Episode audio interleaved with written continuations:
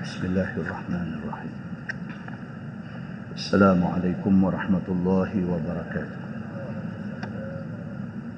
الحمد لله. وبه نستعين.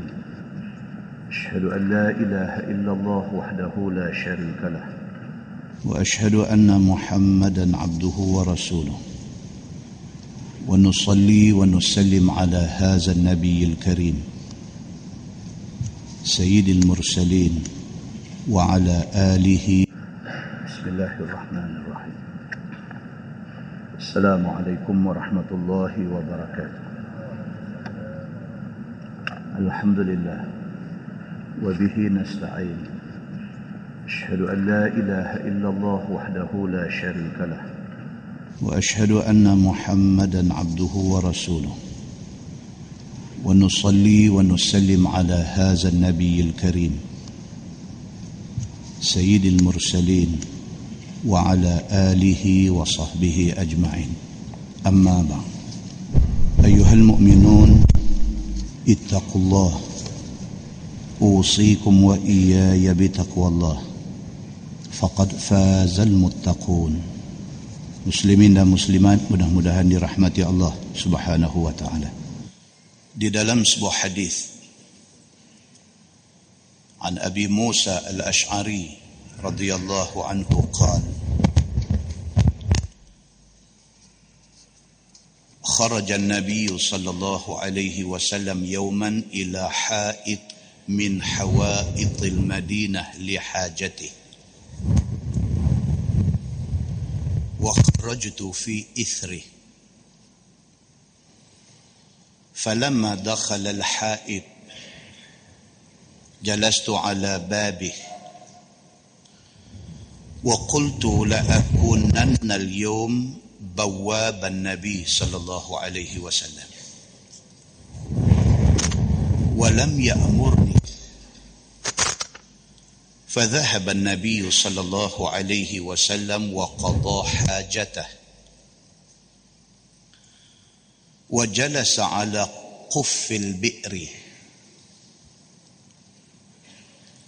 فكشف عن ساقيه ودلاهما في البئر.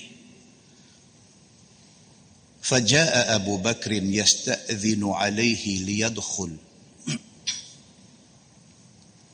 فقلت كما أنت حتى أستأذن لك. فوقف فجئت إلى النبي صلى الله عليه وسلم فقلت يا نبي الله أبو بكر يستأذن عليك. قال النبي صلى الله عليه وسلم ائذن له وبشره بالجنة. فدخل. فجاء عن يمين النبي صلى الله عليه وسلم فكشف عن ساقيه ودلاهما في البئر. فجاء عمر فقلت كما أنت حتى أستأذن لك. فقال النبي صلى الله عليه وسلم ائذن له وبشره بالجنة. فجاء عن يسار النبي صلى الله عليه وسلم فكشف عن ساقيه فدلاهما في البئر. فامتلأ القف فلم يكن فيه مجلس. ثم جاء عثمان فقلت كما أنت حتى أستأذن لك. فقال النبي صلى الله عليه وسلم ائذن له وبشره بالجنة معها بلاء يصيبه. فدخل فلم يجد معهم مجلسا فتحول حتى جاء مقابلهم على شفة البئر. فكشف عن ساقيه ثم دلاهما في البئر.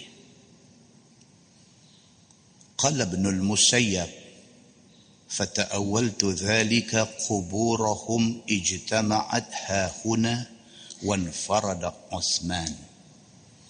أو كما قال حديث صحيح رواية البخاري. daripada Abi Musa al-Ash'ari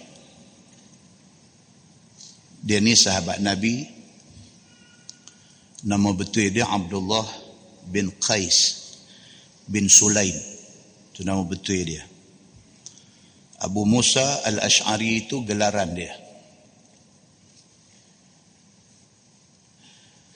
Kata Abu Musa, kharaja Nabi sallallahu alaihi wasallam yawman ila ha'id min hawa'ithil Madinah li hajati. Abu Musa kata, Nabi wasallam pada satu hari Nabi keluar daripada rumah dia, Nabi, Nabi nak pergi ke satu ha'id, ke satu kebun kurma. Nabi pergi itu kerana ada satu hajat. Apa? Dia tak cerita. Tuan-tuan, kalau di Madinah pada masa itu kebun kurma yang paling baik, yang paling suka Nabi Pi adalah kebun kurma kepunyaan Abu Talha. Kalau hari ini kalau kita pergi Madinah, daripada arah Hotel Taibah, kan kita nak masuk kawasan lapangan putih Masjid Nabawi itu, Ha, di situlah kebun kurmanya. Kebun kurma Abu Talha yang menjadi kebun kurma yang Nabi paling suka. Nabi saja-saja dia punya killing time. Dia punya masa free dia. Dia nanti pi di kebun kurma tu. Masuk, duduk dalam tu. Dan Nabi suka minum air yang ada di kebun kurma itu. Dan Abu Talha pernah kata dekat Nabi, dia kata, Ya Rasulullah, kebun korma ni aku infak untuk Allah. Nabi tak mau terima. Nabi kata, kamu bagi dekat anak-anak kamu. Hadis yang kita baca pada malam ni dia cerita tentang Nabi sallallahu alaihi wasallam. Pada satu hari Nabi keluar daripada rumah, Nabi pergi ke satu kebun korma, satu haid min hawaitil Madinah daripada kebun-kebun kurma yang ada banyak di Madinah. Wa kharajtu fi ithri. Abu Musa al-Ash'ari kata, aku tengok Nabi keluar, aku keluar sama. Aku ikut belakang Nabi. Falamma dakhala al-ha'id جلست على بابه وقلت لأكونن اليوم بواب النبي صلى الله عليه وسلم ولم يأمرني Abu Musa al-Ash'ari kata apabila Nabi masuk aja dalam kebun kurma tu dia tunggu di pintu masuk kebun kurma itu dia kata la akunanna al-yawm bawaban Nabi sallallahu alaihi wasallam walam ya'murni. Dia kata hari ini aku secara volunteer, aku secara sukarela, aku nak jadi bawab, aku nak jadi penjaga pintu kepada kebun kurma yang Nabi masuk ni. Walam ya'murni, walaupun Nabi tak suruh aku. Ini sahabat Nabi. Sahabat Nabi ni, mereka ni duk mencari-cari satu peluang yang ada untuk nak khidmat pada Nabi. Itu istimewa sahabat Nabi. Mereka sentiasa duk cari peluang. Apa satu peluang mereka boleh buat baik, boleh buat jasa kepada Nabi. Kalau Anas bin Malik, dia bukan saja khadam Nabi. Dia nak ambil kasut Nabi itu simpan. Ni malam ni kita jumpa pula Abu Musa al-Ash'ari. Tengok Nabi keluar, dia follow. Dia masuk dalam satu kebun korma, dia kata pada hari ini la aku nannal yaum bawaban Nabi sallallahu alaihi wasallam. Hari ini aku nak jadi penjaga pintu kebun korma yang Nabi masuk ni. Walam ya'mur ni Nabi tak suruh, tapi aku volunteer nak jaga Nabi sallallahu alaihi wasallam. Fadhahaban Nabi sallallahu alaihi wasallam wa qadha hajatahu Nabi sallallahu alaihi wasallam masuk dalam kebun tu Nabi selesaikan apa hajat dia apa urusan dia wa jalasa ala quffil bi'ri kemudian Nabi duduk di tebing di tepi satu kolam yang ada di dalam kebun itu. Kebun kurma ada satu kolam dalam tu, Nabi pergi duduk di tepi kolam tu. Fakashafa an saqaihi waddallahu ma fil bi'ri. Nabi duduk di tebing kolam itu, Nabi juntai dua kaki dia rendam dalam air kolam tu. Faja'a Abu Bakrin yasta'zinu alaihi liyadkhul. Tak lama mai Sayyidina Abu Bakar As-Siddiq. Sahabat-sahabat Nabi ni macam tu. They are looking forward. Sentiasa duk tengok, duk cari opportunity, duk cari peluang nak dekat dengan Nabi, nak boleh bersembang dengan Nabi, nak boleh khidmat Nabi, nak boleh minta nasihat daripada Nabi. Ini kebiasaan para sahabat Nabi ridwanullah alaihim ajma'in. Nabi masuk duduk saat aja Abu Bakar mai. Fakultu bila dia sampai jadi pintu kebun kurma itu Abu Musa al-Ash'ari kata dekat dia kama anta? Dia kata hang tunggu tani pasal tadi dia kata la akunanna al-yawm bawaban nabi. Hari ini aku nak jadi penjaga pintu kepada Nabi sallallahu alaihi wasallam maka dia jalan tugas dia. Bila Abu Bakar As-Siddiq sampai dia tahan. Dia kata tunggu dulu tang hatta astazina lak sehinggalah aku pergi jumpa Nabi aku minta izin dekat Nabi kalau Nabi kata hang boleh jumpa baru hang boleh jumpa macam tu punya kerja fa waqafa Abu Bakar As-Siddiq walaupun dia right hand man Nabi, orang kanan Nabi. Okay, no problem. Dia tunggu.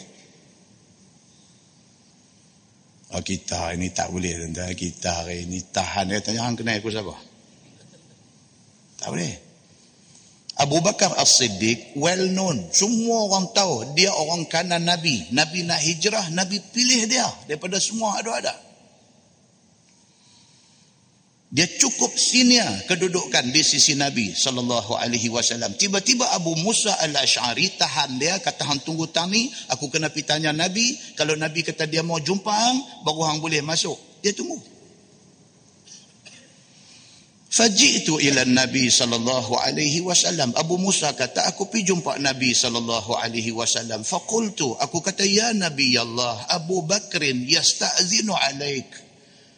Dia kata, Ya Rasulullah, Abu Bakar mai, dia minta izin nak jumpa. Qala Nabi sallallahu alaihi wasallam, I'zan lahu wa bashirhu bil jannah. Nabi kata, okey, bagi dia masuk, sekali dengan habang dekat dia, dia ahli syurga. Masya Allah tuan-tuan. Sahabat-sahabat Nabi sentiasa cari peluang nak dekat dengan Nabi. Pasal apa? Kalau Nabi sayang, Allah sayang wa ma yantiqu anil hawa in huwa illa wahyun yuha nabi tak bercakap ikut nafsu dia hak nabi bercakap tu wahyu Allah ke dia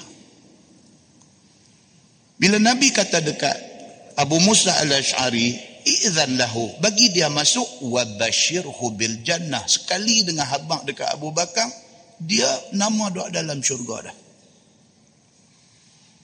Fadakhala Abu Bakar faja'a an yamin nabi sallallahu alaihi wasallam wasallam fakashafa an saqaihi wa dallahuma fil bi'ri. Abu Bakar pun masuk terus pergi ambil kedudukan sebelah kanan Nabi sallallahu alaihi wasallam dia pun tarik kain jubah dia sehingga nampak sakai sampai nampak dua betih dia faddallahuma fil bi'ri rendam juga dua kaki dia di dalam kolam yang Nabi duduk-duduk tu. Faja'a Umar. Umar pula mai. Fakultu bila sampai di pintu kata Abu Musa kama anta hatta asta'zina lak tunggu sampai ku tanya Nabi macam mana dia buat dekat Abu Bakar tadi macam tu dia buat dekat Umar Al-Khattab Umar Al-Khattab yang terkenal dengan personality yang garang, cengih dan sebagainya, boleh dengar cakap Abu Musa Al-Ash'ari. Dia tak question Abu Musa Al-Ash'ari, dia tak tanya. Dia kata siapa bagi kuasa kang duk tahan-tahan orang tadi, kebun korma ni bukan bapa hang punya. Dia tak kata. Dia tak kata hang siapa. Dia tak kata. Pasal apa? Pasal kehidupan para sahabat Nabi, ridwanullah alaihim ajma'in, mereka ada saling hormat menghormati. Yang ni, yang tak ada hari ni.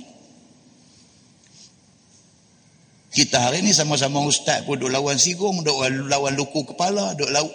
Apa benda? Kita ada pendapat kita, dia ada pendapat dia, dia jalan cara dia, kita jalan cara kita. Bukan hak kita betul, bukan hak dia salah. Bukan hak dia betul, bukan hak kita salah. Apa hak kita kata, ada ulama dulu kata. Apa hak dia kata, ada ulama dulu kata. Tak bolehkah kita respect dia? Tak bolehkah dia respect kita? Pasal apa kita tidak boleh bagi ruang untuk berlapang dada?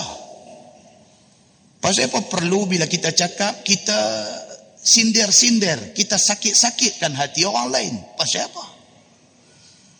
Pasal apa kita suka mencari perbezaan? Pasal apa kita tidak mau cari persamaan? Benda-benda ni menyebabkan orang Islam yang sudah sedia lemah semakin lemah. Sedangkan contoh yang dibawa oleh Nabi sallallahu alaihi wasallam dalam kehidupan Nabi di dalam kehidupan para sahabat Nabi lain. Nabi bawa sampel dekat kita, sampel berkasih sayang, sampel hormat menghormati. Umar Al-Khattab bila sampai di situ, Abu Musa Al-Asyari kata kat dia, tunggu sah, aku kena pergi tanya Nabi. Dia tunggu. Masuk dia pergi jumpa Nabi sallallahu alaihi wasallam. Kata dia kepada Nabi sallallahu alaihi wasallam, Umar mai, Umar nak minta masuk. Faqala Nabi sallallahu alaihi wasallam i'zan lahu wa bashirhu bil jannah. Nabi kata bagi Umar masuk, habaq dekat Umar. Syurga ada tempat untuk dia. Faja'a an faja'a an yasari Nabi sallallahu alaihi wasallam fakashafa an saqaihi fadallahu ma fil bi'ri. Umar masuk pergi duduk sebelah kiri Nabi. Dia tarik kain dia sampai nampak betih dia. Dia pun rendam dua kaki dia di dalam kolam itu. Famtala al-quf. Kata Abu Musa al-Ash'ari, dia kata tebing-tebing kolam itu sudah penuh. Tak besar lah. Maknanya kolam itu tak besar. Nabi duduk, belah kanan Abu Bakar duduk, belah kiri. Sidina Umar duduk. Famtala al-quf. Dia kata maka penuhlah tebing kolam itu sudah penuh. Falam yakun fihi majlis. Sudah tidak ada ruang lagi untuk siapa-siapa yang mai saat lagi nak duduk sebelah menyebelah. Tak tak lagi. Semua dah occupy. Dah diisi oleh orang. Summa ja'a Osman. Sidina Osman pula mai. Tuan-tuan nampak tak? Benda ni dia bukan berlaku secara koinsiden. Dia bukan berlaku secara kebetulan tetapi sesuatu yang sememangnya diatur oleh Allah Subhanahu wa taala. Hadis juga ikut sikul yang macam tu. Yang kemudiannya apabila wafat Nabi Abu Bakar ganti. Wafat Abu Bakar Umar ganti. Wafat Umar Osman ganti. Rupa-rupanya semua yang duk jadi sebelum daripada itu mengikut sikul itu. Mengikut susunan itu. Summa jaa Uthman, mai Sayyidina Uthman faqultu kama anta hatta astazina lak. Abu Musa sama juga. Dia kata Uthman, tunggu, aku kena pergi tanya Nabi, nanti saat aku beritahu. Nabi bagi ke tak bagi hang masuk. Faqala Nabi sallallahu alaihi wasallam, "Izan lahu wa bashirhu bil jannah ma'aha bala'un yusibuh. Bila Abu Musa masuk pergi jumpa Nabi sallallahu alaihi wasallam dia kata ya Rasulullah Osman pula mai boleh tak dia masuk? Nabi kata bagi dia masuk. Sekali dengan habaq dekat dia dia ahli syurga. Tetapi untuk Sayyidina Osman Nabi kata wa ma'aha balaun yusibuh bersama dengan masuknya Osman ke dalam syurga itu dia terpaksa melalui satu balak musibah ujian sebelum dia dapat syurga. Nabi ni satu orang manusia yang bersifat futuristik. Nabi tahu benda hal tak jadi. Pasal apa? Pasal Allah bagi tahu dekat Nabi sallallahu alaihi wasallam. Fadakhala Osman. Sidina Osman masuk. Falam yajid ma'hum majlisan. Bila dia masuk, tak ada dah tempat. Nabi duduk, balik kanan Nabi Abu Bakar, balik kiri Nabi Sidina Umar. Dia masuk, tak ada tempat. Osman masuk, tak ada tempat nak duduk. Fatahawala hatta ja'a muqabilahum ala syafatil bi'ri. Tak apa, dia lion. Lion tau. Dia pusin. Dia pusin pi balik sana. Balik tebing balik ni Nabi Abu Bakar Umar. Dia mai dah tak boleh duduk dah sebaris dengan Nabi. Dia lion dia pi pusin pi balik nu duduk bertentang dengan Nabi sallallahu alaihi wasallam. Fakashafa an saqaihi summa dallahuma fil bi'ri. Dia pun tarik kain jubah dia sampai nampak betih rendam dua kaki dia. Di dalam kolam yang ada kaki Nabi yang ada kaki Abu Bakar yang ada kaki Umar radhiyallahu anhu.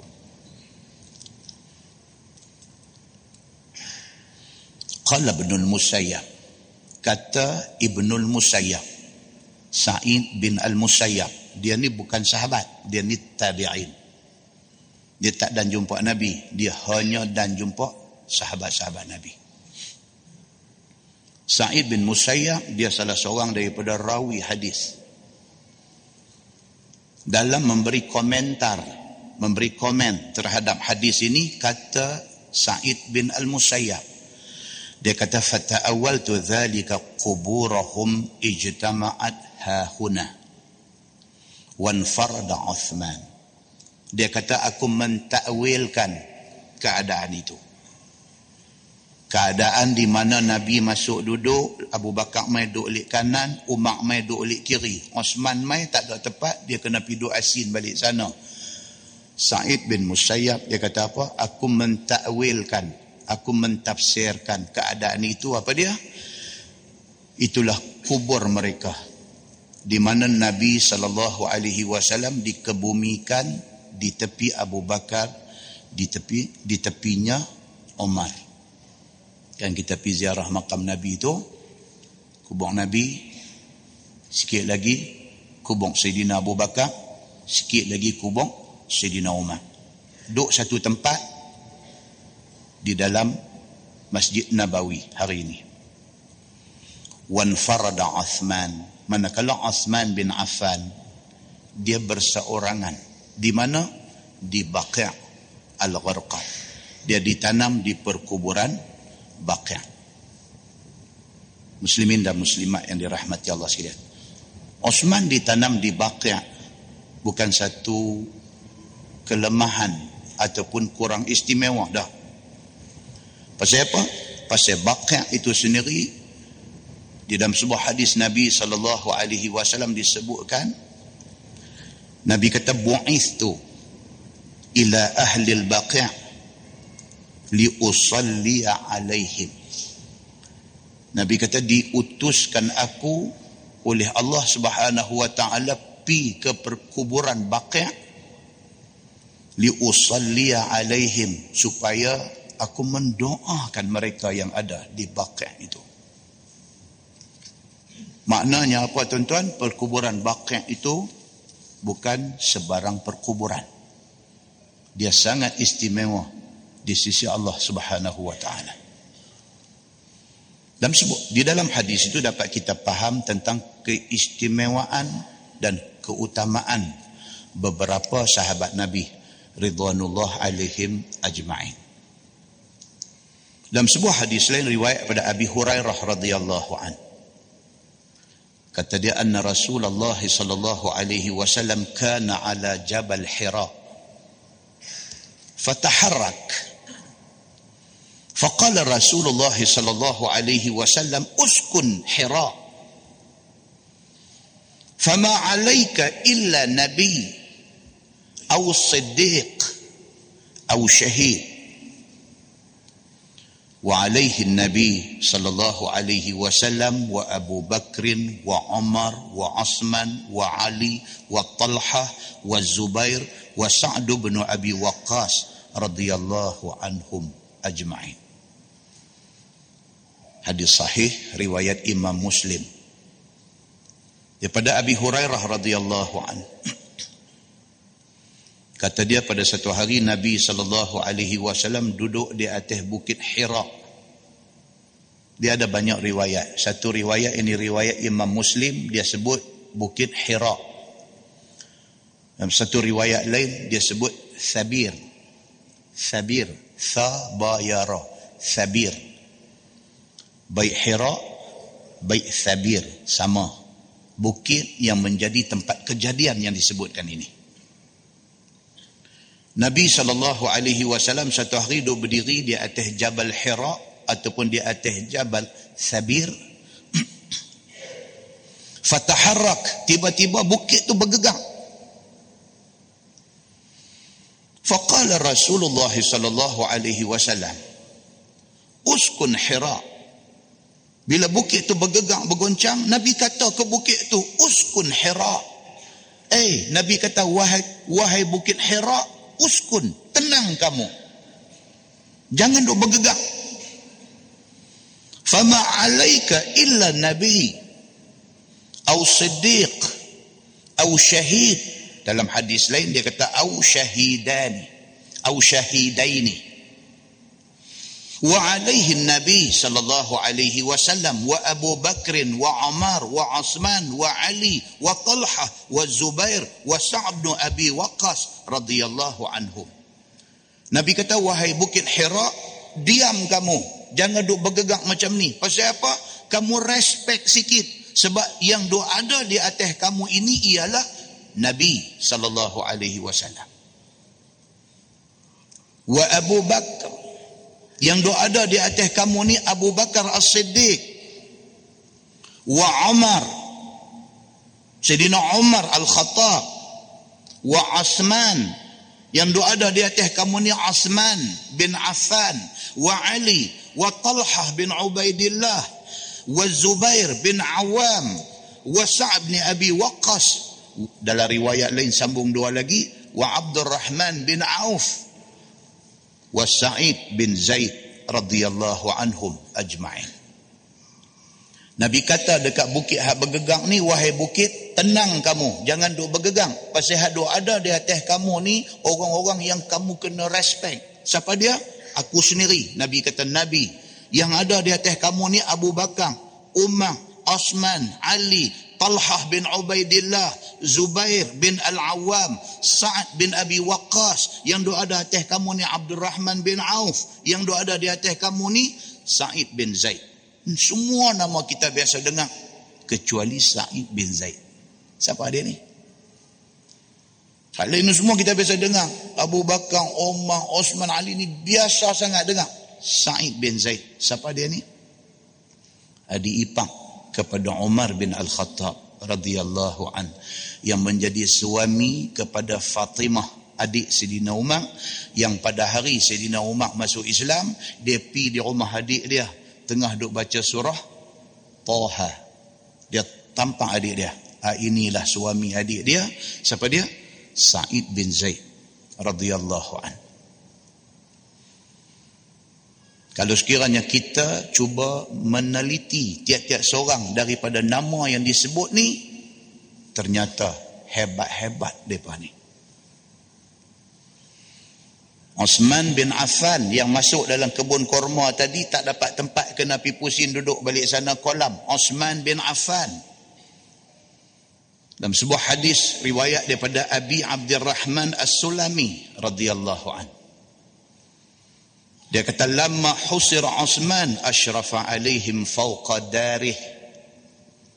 Summa qala udzakirukum billah hal ta'lamun anna hira hina intafada qala Rasulullah sallallahu alaihi wasallam usbut hira falaysa alayka illa nabi wa siddiq aw shahid. Osman bin Affan kan dia mati kena bunuh. Kita cerita banyak kali lah. Satu orang yang semasa pemerintahan dia daripada kalangan khulafa ar-rasyidin, pemerintahan yang paling kontroversi ialah pemerintahan Sayyidina Osman bin Affan. Paling kontroversi. Pasal apa? Pasal Osman bin Affan kaya. Tapi dia bukan kaya kerana duit songlat. Dia kaya kerana dia orang menyaga dan dia pandai menyaga dan perniagaan dia membuahkan hasil yang lumayan. Sudah menjadi adat daripada adat dunia sampailah kepada kiamat esok ni. Kalau sekiranya orang senang, ramai orang sakit mata. Biasa benda ni. Osman bin Affan menyaga dan dia jadi senang, dia jadi kaya kerana menyaga. Bukan kerana dia kebah duit orang. Bukan kerana dia kantau duit orang. Tapi kerana dia menyaga dengan jalan yang betul. Dan dia kaya. Dan kekayaan dia dikongsi oleh orang ramai. Tapi orang yang tak puas hati, tetap tak puas hati. Dia petahmah Osman bin Affan hingga seribu satu tahmahan. Dia kata dia kaya kerana position dia, kerana kedudukan dia sebagai khalifah. Dia jadi kaya kerana tu. Padahal dia tahu dia kaya kerana menyaga. Dia tahu tapi dia tuduh juga dia. Kemudian merebak tuduhan itu merebak kepada dia tuduh dia mengamalkan nepotism, mengamalkan satu perangai, satu sifat mementingkan adik-beradik. Adik-beradik dia diberi jawatan penting. Adik-beradik dia juga jadi kaya. Dia tuduh kata dia menyalahgunakan kedudukan dia sebagai khalifah mengkayakan adik-beradik dia. Dia kena tuduh macam tu. Yang kemudiannya tuduhan itu merebak menjadi satu penyakit. Merebak pergi sampai ke tempat yang jauh. Akhirnya mai satu puak nak menggulingkan dia daripada jawatan khalifah. Setelah dia memerintah negara Islam pada masa itu selama tempoh hampir 12 tahun. 11 tahun 11 bulan dia memerintah menjadi khalifah yang ketiga bagi kerajaan Khulafa Ar-Rashidin. Hadis ni cerita pada hari depa mai kepung rumah dia. Depa fikir habis dah. Depa kata tak boleh dah dengan Osman ni. Caci naik ke mata. Kami tak boleh tengok dah Osman ni. Kami meluat dah dekat dia. Kami tengok kekayaan dia. Kami naik muak. Osman ni mesti dihentikan daripada mengaut kekayaan. Orang tuduh dia sampai macam tu. Sedangkan dia termasuk di dalam Al-Asharah Al-Mubashirun Bil Jannah. Dia masuk dalam 10 orang yang dijanjikan berita baik akan mendapat syurga. Dia pergi kepung rumah dia. Bila dia pergi kepung rumah dia, dia ni bangkit naik di tingkat atas, buka tingkat rumah dia. Dia kata dekat orang duduk kepung. Dia kata, Uzakirukum billah. Aku nak peringat hampa dengan nama Allah subhanahu wa ta'ala. Hal ta'lamun.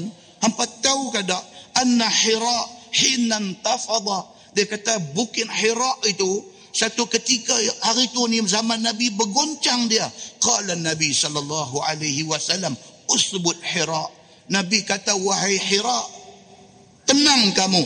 Falaisa alayka illa nabi. Kerana di atas kamu ini ada nabi. Au siddiq. Di atas kamu ni ada orang yang siddiq orang yang benar iaitu Abu Bakar As-Siddiq. Au syahid. Dalam riwayat lain kata au syahidaini. Dan di atas kamu ni ada dua orang yang bakal mati syahid. Siapa dia? Umar Al-Khattab dan Osman bin Affan radhiyallahu anhuma. Dia kata hari ini hampa mai kepung rumah aku, hampa nak bunuh aku, sedangkan hampa lupa ke Nabi mengiktiraf aku. Dia ungkit benda ni. Qalu na'am. Jawab orang yang mai kepung nak bunuh ni, dia kata na'am. Tahu. Kami sangat tahu tentang benda tu, tapi tetap kami akan bunuh hang hari ini.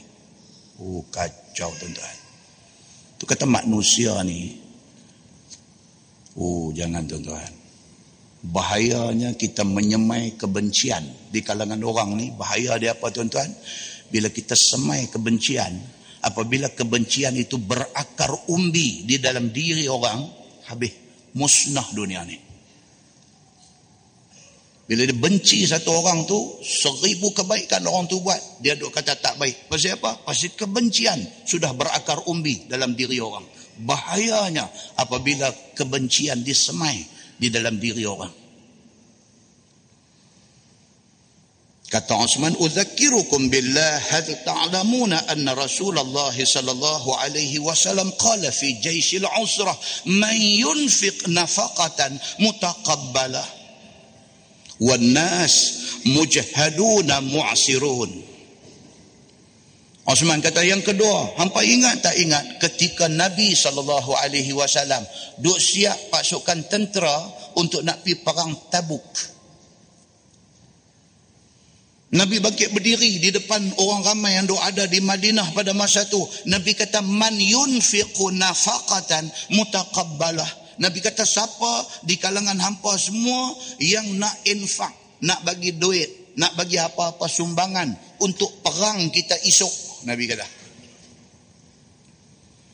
Wan nas mujahaduna mu'sirun. Sedangkan pada ketika itu kata Sidina Osman, Orang ramai semua duduk dalam keadaan susah dan sengsara.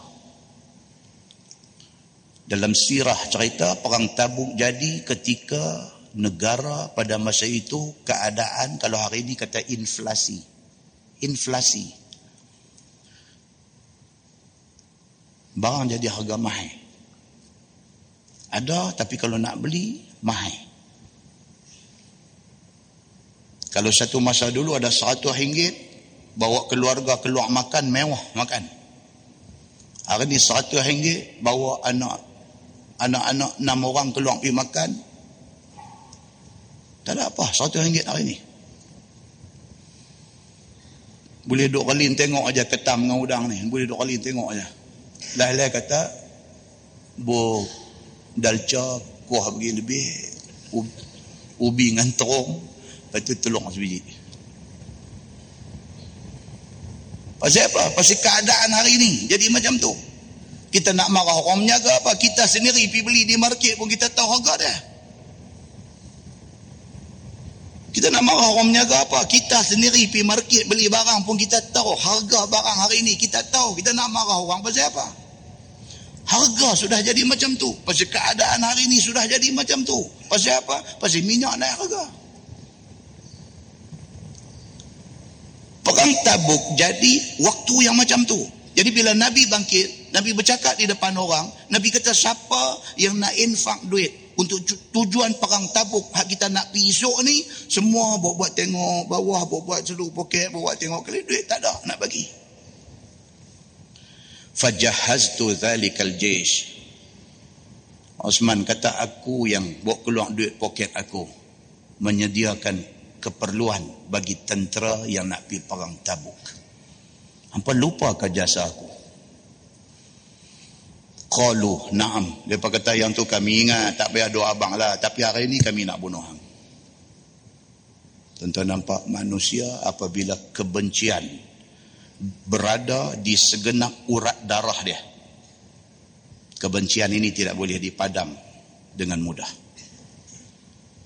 Itu sebab Nabi SAW dia tak tanam kebencian. Dia tanam kasih sayang.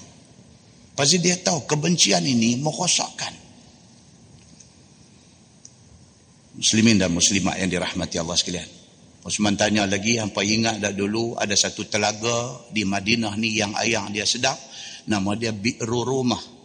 Telaga Rumah dia panggil. Dia kata, tak ada siapa boleh minum boleh minum air tu anna bi'ra rumah lam yakun yashrab minha ahadun illa bithaman dia kata tak ada siapa yang akan mampu pi minum air daripada telaga yang kata bi'ru. Rumah telaga rumah itu melainkan dengan bayaran yang mahal untuk nak minum air tu. Fabta'tuha. Aku boklok duit aku pi beli telaga itu dia kata. Faja'altuha lil ghani wal faqir wa bani sabil.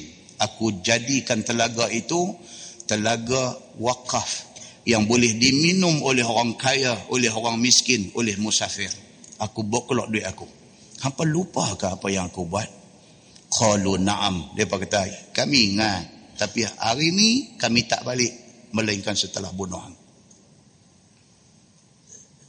Osman bin Affan nak dapat syurga begitu kesusahan yang dia kena lalui. Apa susah kita hari ini untuk Islam? Jangan buka kancing baju, jangan pukul dada. Kata kita sangat islamik. Kalau pengorbanan kita tak sebab apa untuk Islam. Insafilah keadaan ini. Syurga untuk orang-orang seperti para sahabat Nabi. Kita hanya mengharapkan syurga Allah atas belah kesian Allah Subhanahu wa taala, bukan atas pengorbanan kita. Mudah-mudahan mukaddimah itu memberi manfaat kepada kita insya-Allah. Kita menggunakan Bahrul Mazi jilid 21. Bahrul Mazi jilid 21 muka surat 23. Muka surat 23 di bawah sana masalah yang ke-30. Dia kata Adam itu tingginya 60 hasta. Ha, kita ingat balik kuliah kita bulan satu hari itu kita baca cerita tentang Nabi Allah Adam alaihi salam. Kejadian dia diambil daripada tanah apa yang akhirnya menjadikan kita semua manusia ni berbagai-bagai rupa kerana campuran tanah yang pelbagai. Malam ni dia nak cerita tentang Adam alaihi salam itu tingginya 60 hasta. Nak abang kata orang dulu badan besar-besar. Kan baru ni dia duk sebar dalam WhatsApp, dalam Facebook, dalam apa cerita kunun-kunun. Kunun-kununnya di Saudi tengah duk cari gali minyak, tiba-tiba jumpa rangka manusia punyalah besar. Kunun-kununnya kata itu dipercayai kaum Nabi apa? Ha, kaum kununnya kaum kaum Ad ke kaum apa ke tulis. Yang kemudiannya dinafikan itu hanyalah kerja budak-budak nakal yang tak ada kerja. Orang punya banyak kerja sampai tak ada masa, mereka punya banyak masa pasal tak ada kerja. Kapal tabang jatuh pun mereka bawa main macam-macam riwayat. Kita pun tak tahu sahih ke, hasan ke, daif ke, maudhu' ke apa, kita pun tak tahu. Muslimin dan muslimat yang dirahmati Allah sekalian doa bagi semua selamat sudah. Yang ni semua baca habis kat kita sudah. Jangan jadi Mr. Forwarder saya kata. Mr. Forwarder. Duk kerja forward apa yang main kat kita.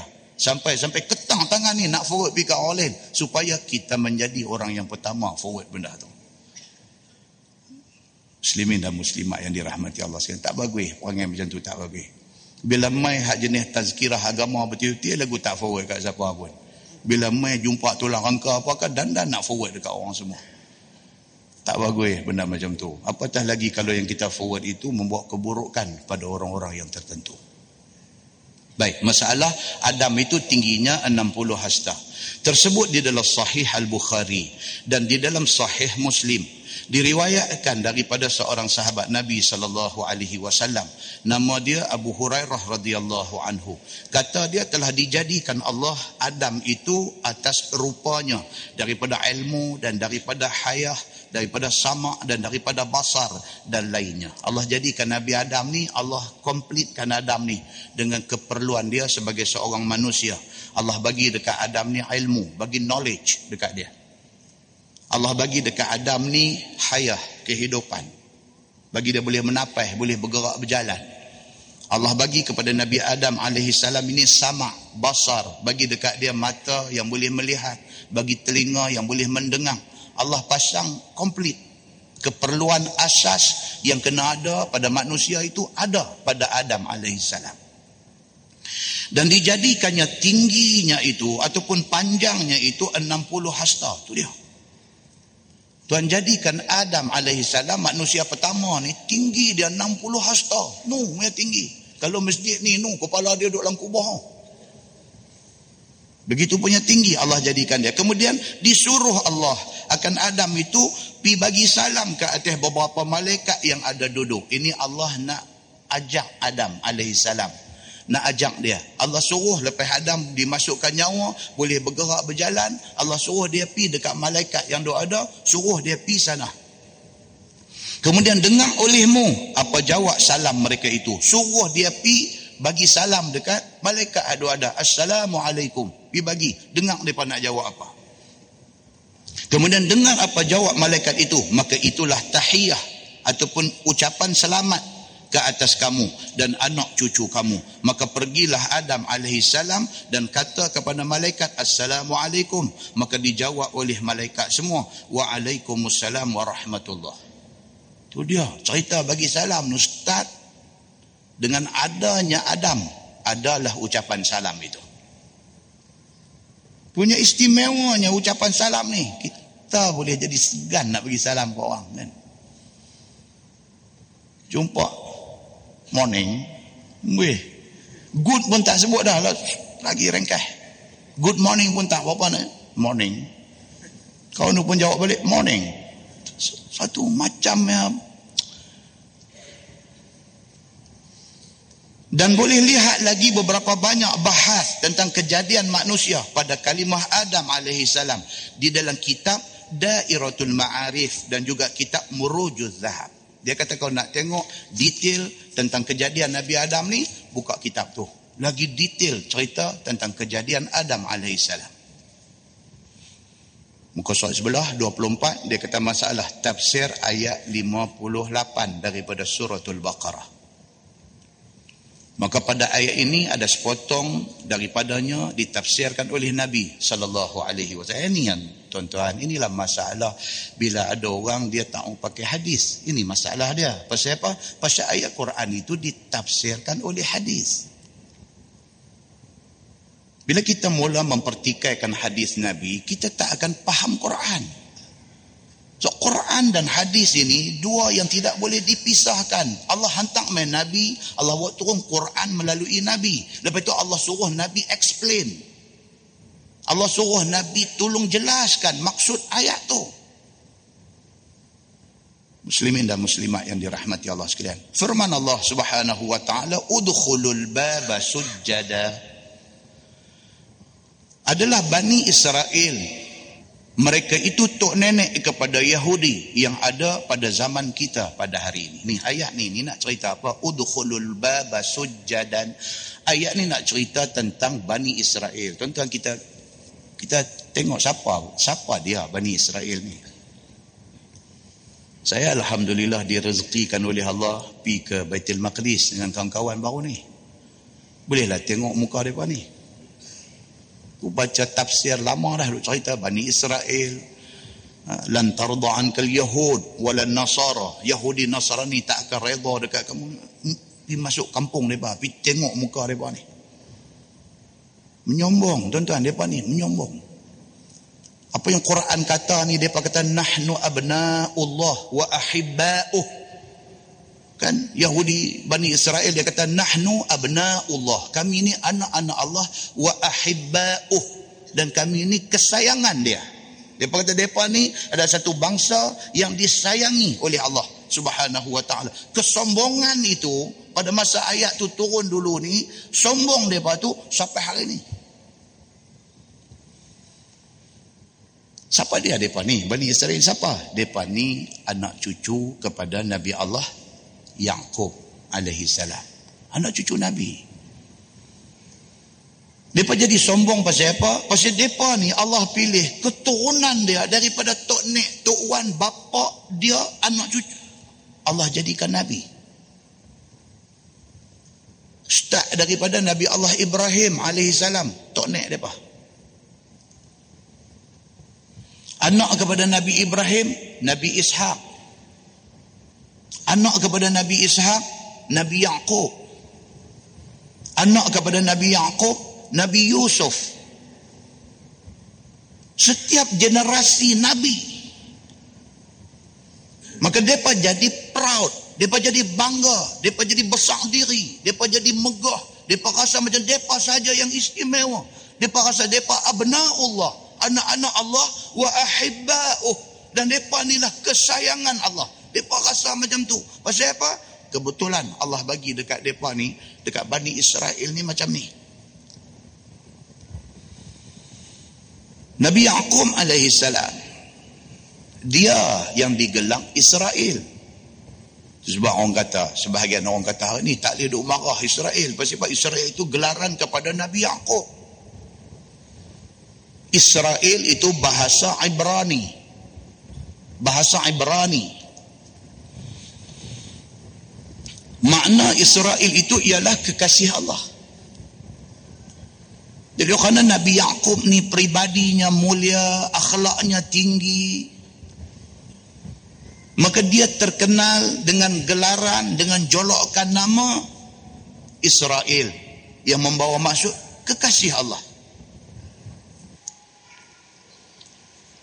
Hari ini macam hari itu saya dengan kawan-kawan pi kami pi sampai ke kubung dia kita masuk daripada Aman kita masuk ke Jericho kita pi sampai Jerusalem kita duduk di Jerusalem kita pi sampai ke Baitul Laham tempat yang orang Kristian kata tempat lahir Nabi Isa sedangkan riwayat lain kata Nabi Isa dilahirkan sebelah Masjid Aqsa kami pergi tengok semua. Pergi sampai ke Hebron. Hebron ni pun bahasa Ibrani. Hebron itu bahasa Ibrani. Makna Hebron itu kawan. Hebron. Dalam bahasa Arab dia panggil Al-Khalil. Khalil.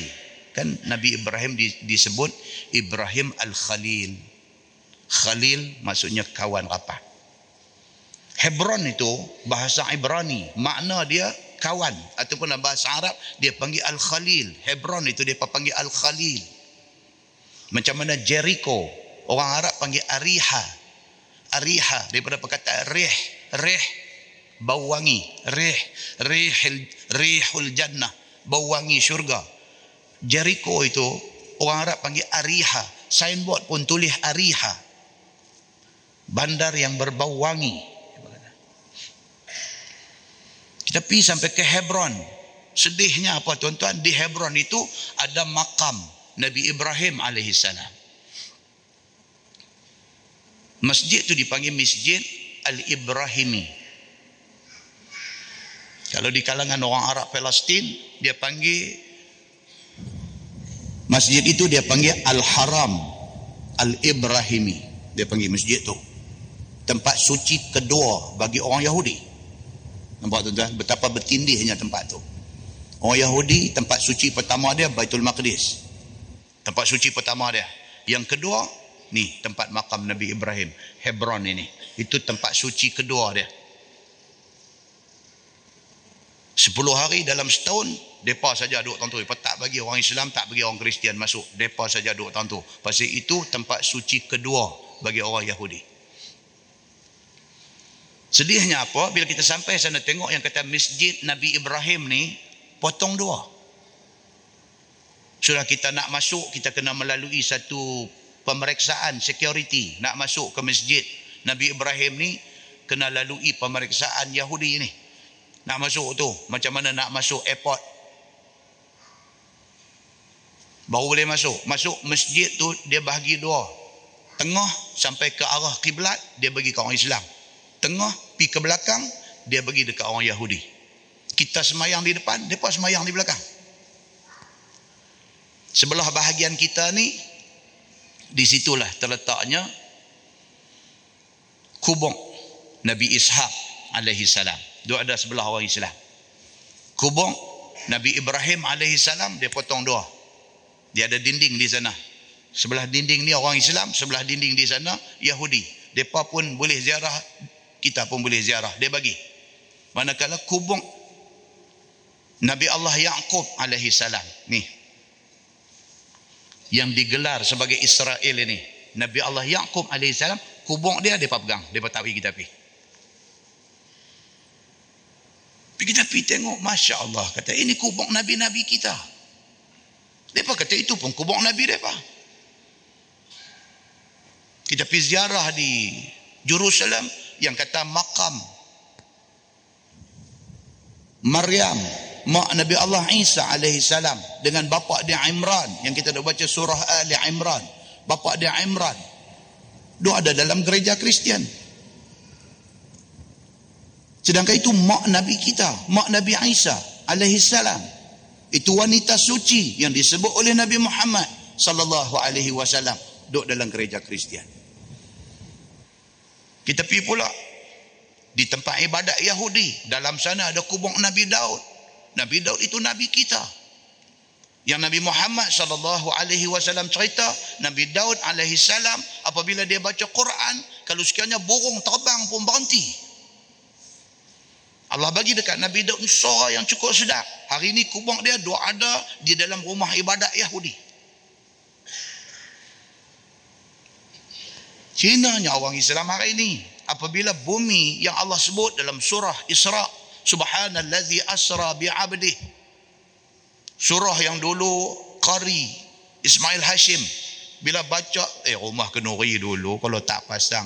Ismail Hashim baca surah Isra macam tak kenuri ya kita ingat lagi rumah kenuri dulu. Ni pihak rabat pokoknya pasang speaker horn speaker tu semua ready DJ dua beranda.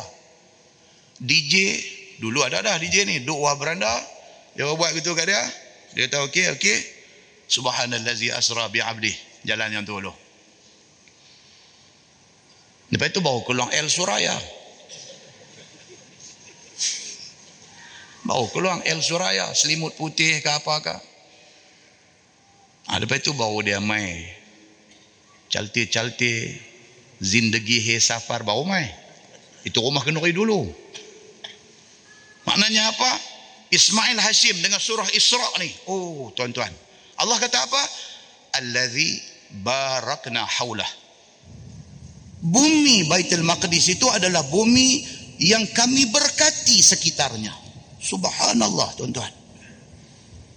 Hari ini duduk di bawah penguasaan Yahudi. Kita orang Islam kita pi, kita tengok ini kubur mak Nabi Allah Isa alaihi salam. Duk padri dia jaga. Tapi dia bagi kita masuk. Muslimin dan muslimat yang dirahmati Allah sekalian. Hebatnya yang kata Bani Israel ni hebat pasal apa? Pasal kita kata tadi daripada Nabi Ibrahim tok nek dia. Sampailah kepada Nabi Ishak tuan dia. Sampai kepada Nabi Yaakob, sampai kepada Nabi Yusuf. Ini semua ni keturunan nabi-nabi. Inilah asal usul keturunan Bani Israel. Nabi Allah Musa alaihi salam ni ayat-ayat kita nak baca cerita dia udkhulul baba sujjadan. Ni cerita pasal Nabi Allah Musa alaihi salam. Allah suruh dia bawa geng Bani Israel ni lari daripada kekejaman Firaun. Sampai dekat Laut Merah pukul id, idrib bi'asakal bahr pukul laut ni dengan tongkat ni terbelah lintah pergi balik sana Selamat dia daripada kena ligan dengan Firaun. Bila Firaun masuk Allah cantumkan balik laut, mati depa ni dalam laut. Bila sampai balik sana Allah perintah ni, udkhulul baba sujjadan wahai Musa bawa Bani Israel ni semua pi masuk dalam Baitul Maqdis, masuk dalam keadaan sujjadan, dalam keadaan tunduk sujud, hormat kepada Baitul Maqdis, hormat kepada Allah Subhanahu wa taala. Bila Allah perintah macam tu, Nabi Allah Musa AS habak dekat Bani Israel. Allah suruh kita semua pergi masuk ke dalam Baitul Maqdis. Pada masa itu, Baitul Maqdis ni dikuasai oleh orang yang besar-besar dalam hadis cerita macam tu. Dia tak mau masuk. Dia kata kalau masuk cari penyakit. Pasal kita kecil. Dia orang besar-besar dan orang kuat-kuat. Kalau kita lawan kita tak akan menang. Nabi Musa kata tak. Tuhan bagi tahu kata kita pi lawan dan Tuhan garanti kita menang. Dia tak mau.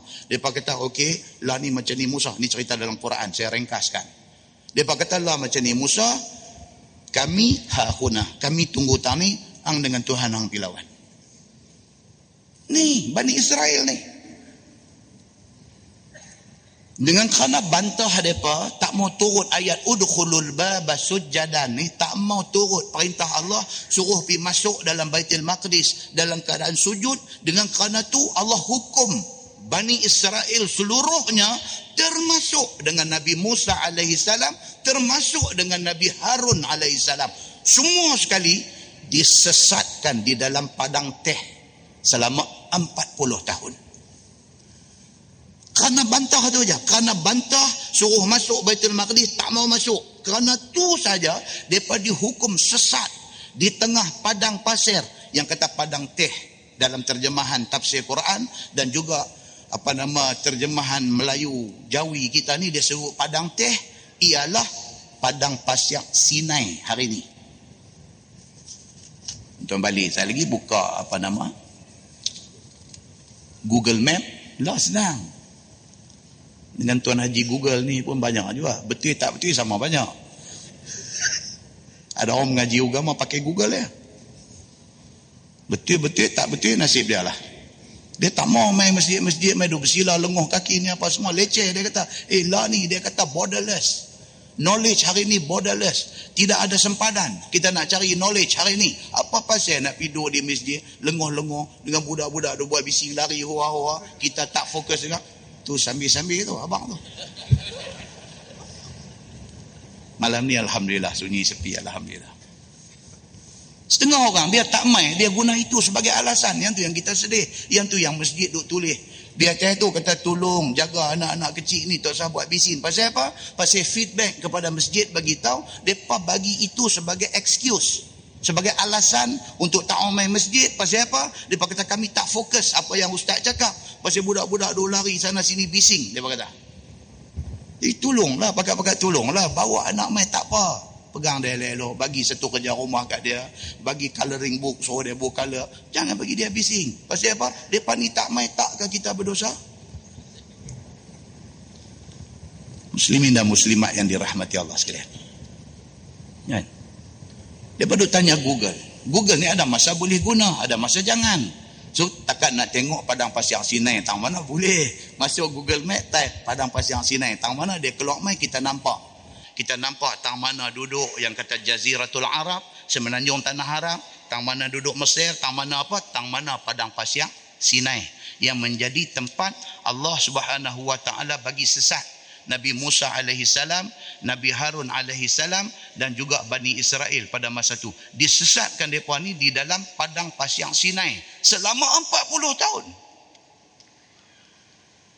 Padang pasir Sinai itu hari ini keluasan dia 61 ribu kilometer persegi.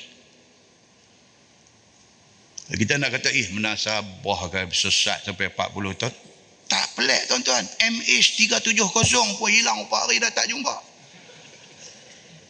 Apa yang peliknya? Kalau motor hilang, cari tak jumpa, menasabah. Tapi kapal tobang Boeing 777 hilang, bukan Malaysia cari tak jumpa dibantu oleh Singapura, dibantu oleh Filipina, dibantu oleh Vietnam, dibantu oleh China, dibantu oleh United States of America yang hantar submarine, hantar submarine, yang hantar kapal terbang, kapal terbang, yang hantar kapal perang tak pasal-pasal ni pasal apa? Atas alasan nak cari kapal terbang yang macam tu punya besar. Dia pergi sorok tang mana? Wallahu a'lam. God is great. Allah Subhanahu wa taala Tuhan Maha besar. Satu lesson, satu pengajaran Allah nak bagi apa dia? Finally manusia kena sujud minta tolong Allah Subhanahu wa taala. Bukan dia suruh pergi cari teropong menteri pasola.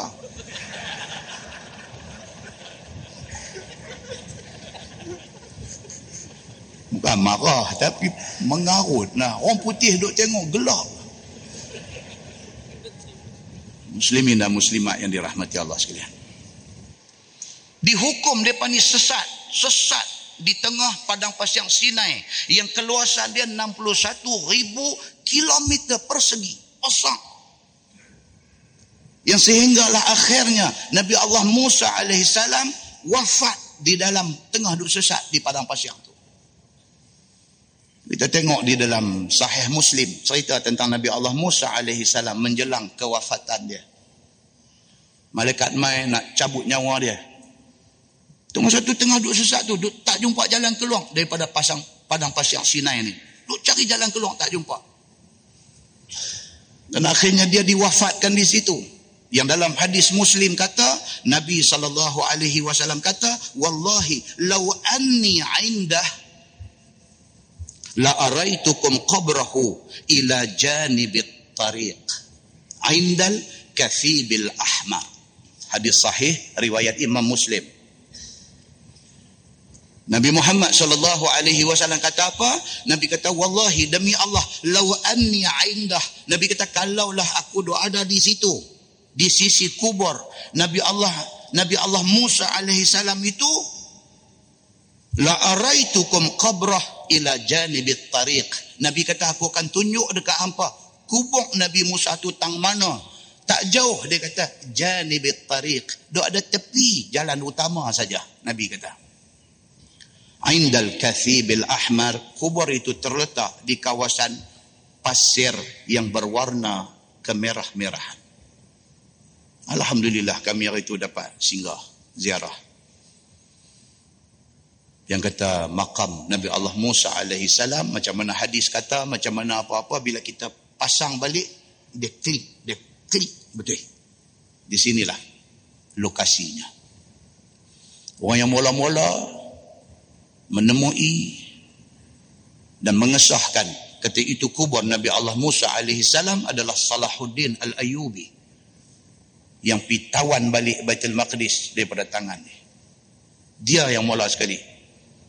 Dia orang bagus tuan-tuan. Nak cerita pasal dia pula, tak baca kitab pula kita malam ni. Itu cerita tentang Bani Israel. Allah suruh dia masuk dalam Baitul Maqdis, udkhulul baba sujjadan, masuklah ke dalam pintu Baitul Maqdis itu hal keadaan sujud, depa bantah, depa tak mau. Tiba-tiba hari ini depa klaim kata hak tu depa punya. Nampak tuan-tuan? Waktu Allah perintah depa, Allah nak bagi dekat depa bumi Baitul Maqdis tu. Allah kata udkhulul baba sujjadan. Wahai Bani Israel, ikut Nabi Musa masuk dalam Baitul Maqdis dalam keadaan sujud. Walaupun Baitul Maqdis pada masa itu dikuasai oleh orang-orang yang kuat-kuat dan besar-besar, hampa masuk, aku janji kemenangan dekat hampa. Nabi Musa habang dekat Bani Israel. Bani Israel tak mau masuk pasal takut. tak mau masuk pasal takut. Dia berkata dekat Nabi Nabi Musa, angpi dengan Tuhan yang lawan, kami tunggu sini. Menang bagi kita. Depa ni cukup teruk tuan-tuan. Teruknya depa ni sampai ke peringkat apa? Sampai peringkat Allah Subhanahu Wa Taala sesatkan depa dalam tempoh 40 tahun di padang pasir Sinai itu Allah Subhanahu Wa Taala bagi dekat depa ujian yang berbagai-bagai. Pada masa itulah turun al-manna was-salwa. Turun manisan yang tidak pernah dijumpa di atas muka bumi ini. Dan juga burung puyuh yang daging dia cukup sedap. Tidak ada daging seumpama tu di atas muka bumi ini. Bagi mereka makan. Mereka makan-makan-makan kenyang. Musa tanya mereka, macam mana? Apa mengaku tak? Kata Tuhan kita ni Allah? Tak mahu. Oh cerita pasal mereka ni Masya Allah tuan-tuan Cukup dahsyat Bani Israel ni Cuba kita sambung Dia kata Firman Allah Udhulul baba sujjada Dan adalah Bani Israel Ialah tok neneknya Yahudi Yang ada zaman kita sekarang ini. Banyak mereka itu buat derhaka Allah subhanahu wa ta'ala. Satu daripadanya ialah Firman Allah kepada mereka itu. Apabila telah keluar sekalian kamu Daripada padang teh itu Kemudian daripada sesat kamu selama 40 tahun maka masuklah sekalian kamu akan negeri Baitul Maqdis dan makan oleh kamu sekalian yang ada di dalamnya. Tuhan kata lagi tak apalah kalau dah lepas 40 tahun kena hukum tu masih lagi hampa sanggup untuk masuk dalam Baitul Maqdis aku sediakan makanan yang berbagai-bagai dekat hampa. Sebarang apa kehendak kamu diberi dengan mewah dan masuklah oleh sekalian kamu akan pintunya dengan tunduk dan merendah diri maka bantah mereka itu daripada junjung suruh Allah Subhanahu wa taala seperti mana tersebut dalam hadis Nabi sallallahu alaihi wasallam yang telah dikeluarkan oleh At-Tirmizi. Kata dia an Abi Hurairah radhiyallahu anhu qal qala Rasulullah sallallahu alaihi wasallam fi qawlihi ta'ala udkhulul baba sujjada diriwayatkan oleh satu sahabat Nabi sallallahu alaihi wasallam. Nama dia Abu Hurairah radhiyallahu anhu. Kata dia sabda Nabi sallallahu alaihi wasallam pada tafsir firman Allah udkhulul baba sujjadan masuklah oleh sekalian kamu akan pintu Baitul Maqdis itu. Padahal keadaannya tunduk merendah diri akan dia. Syukur kepada Tuhan.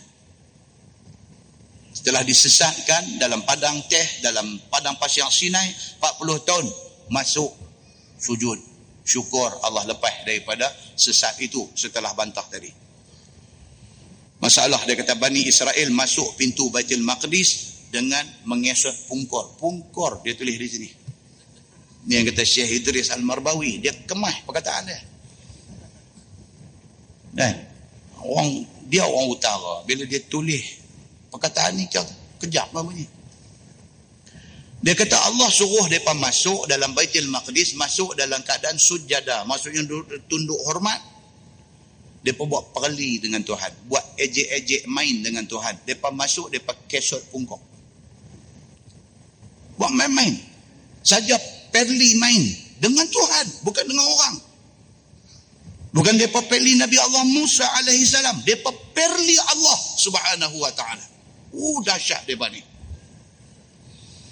adalah yang menyampaikan titah Allah kepada Bani Israel suruh masuk ke pintu Baitul Maqdis hal keadaan merendah diri dan tunduk itu ialah Nabi Allah Musa alaihi salam yang menyampaikannya.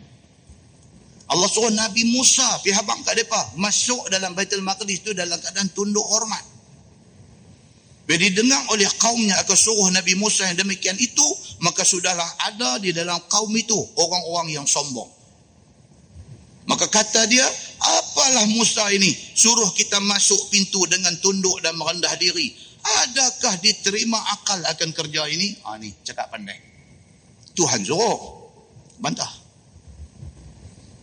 Apa dia kata tak logik, tak masuk akal. Nak suruh masuk pintu tunduk. Tunduk apa? Masuk macam biasa sudah lah. Bantah. Cara inilah. Berapa banyak perintah Allah yang kita engkar. Hukum hudud itu perintah Allah. Kalau tak mampu nak buat, habang kata nak buat. Kami tengah berusaha nak buat. Jangan habang kata hudud ni tak sesuai dengan zaman hari ini. Itu cakap pandai. Itu merendahkan Allah. Itu merendahkan perintah Allah. Itu merendahkan Allah. Tak boleh. Ini bukan soal politik. Ini soal perintah Allah. Kita kena tahu differentiate. Kita kena tahu beza. Hak mana politik, hak mana perintah Allah muslimin dan muslimat yang dirahmati Allah sekalian. Sabda Nabi sallallahu alaihi wasallam qala dakhalu mutazahhifin ala awraqihim.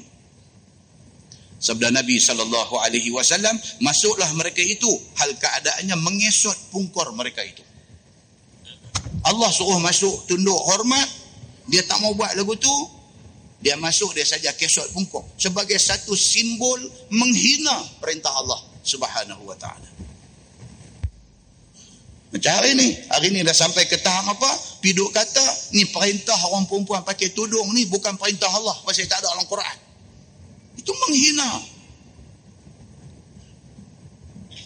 Muslimin dan muslimat yang dirahmati Allah sekalian.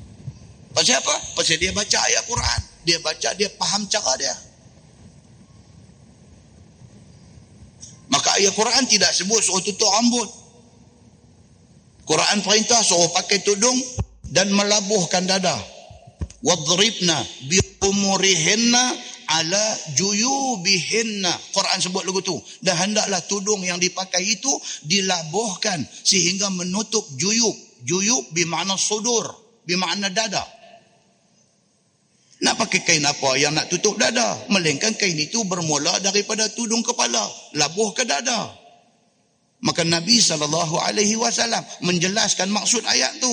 Ayat tu walaupun tak sebut tutup rambut. Tapi ayat tu membawa maksud macam ni, macam ni. Dia kata, dah ini tafsiran ulama. Kita tak boleh ikut ulama. Mereka bukan maksum. Dia kata, lagu tu pula.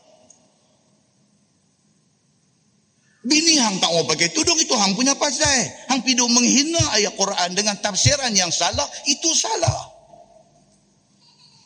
muslimin dan muslimat yang dirahmati Allah sekalian maka sudahlah mereka itu derhaka Allah dan derhaka Nabi sallallahu alaihi wasallam. Yakni dengan tidak junjung apa suruhnya. Suruh Allah dia tak mau ikut suruh Nabi dia tak mau ikut. Maka titah itu suruh lakukan dengan fa'il dengan perbuatan. Tiba-tiba ditukar mereka itu dengan fa'il lain. Allah suruh masuk dengan sujud dia pun masuk dengan kesot. Dia saja nak challenge Allah subhanahu wa ta'ala.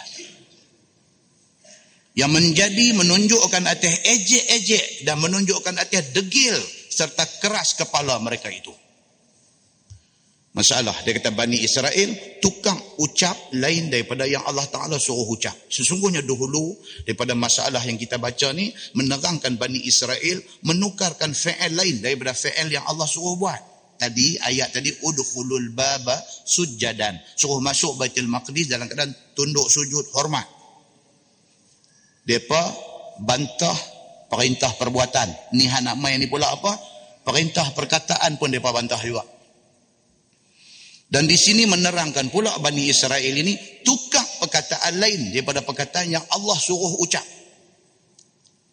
Iaitu Allah titahkan kepada Nabi Musa AS dengan firmannya wa qulu hittah ha ta ta marbutah. Wa qulu hittatan naghfir lakum khatayakum. Itu dalam Quran. Dan kata olehmu kepada mereka semua waktu masuk pintu Baitul Maqdis itu kata hittah masuk dalam keadaan tunduk sujud dan sebut di mulut ni hittah. Ha ta ta marbutah.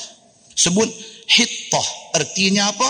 Hapuskan daripada kami akan segala kesalahan kami. Itu maksud perkataan hittah macam kita hari ini kita dapat rezeki kita pergi ke Mekah buat haji ke buat umrah.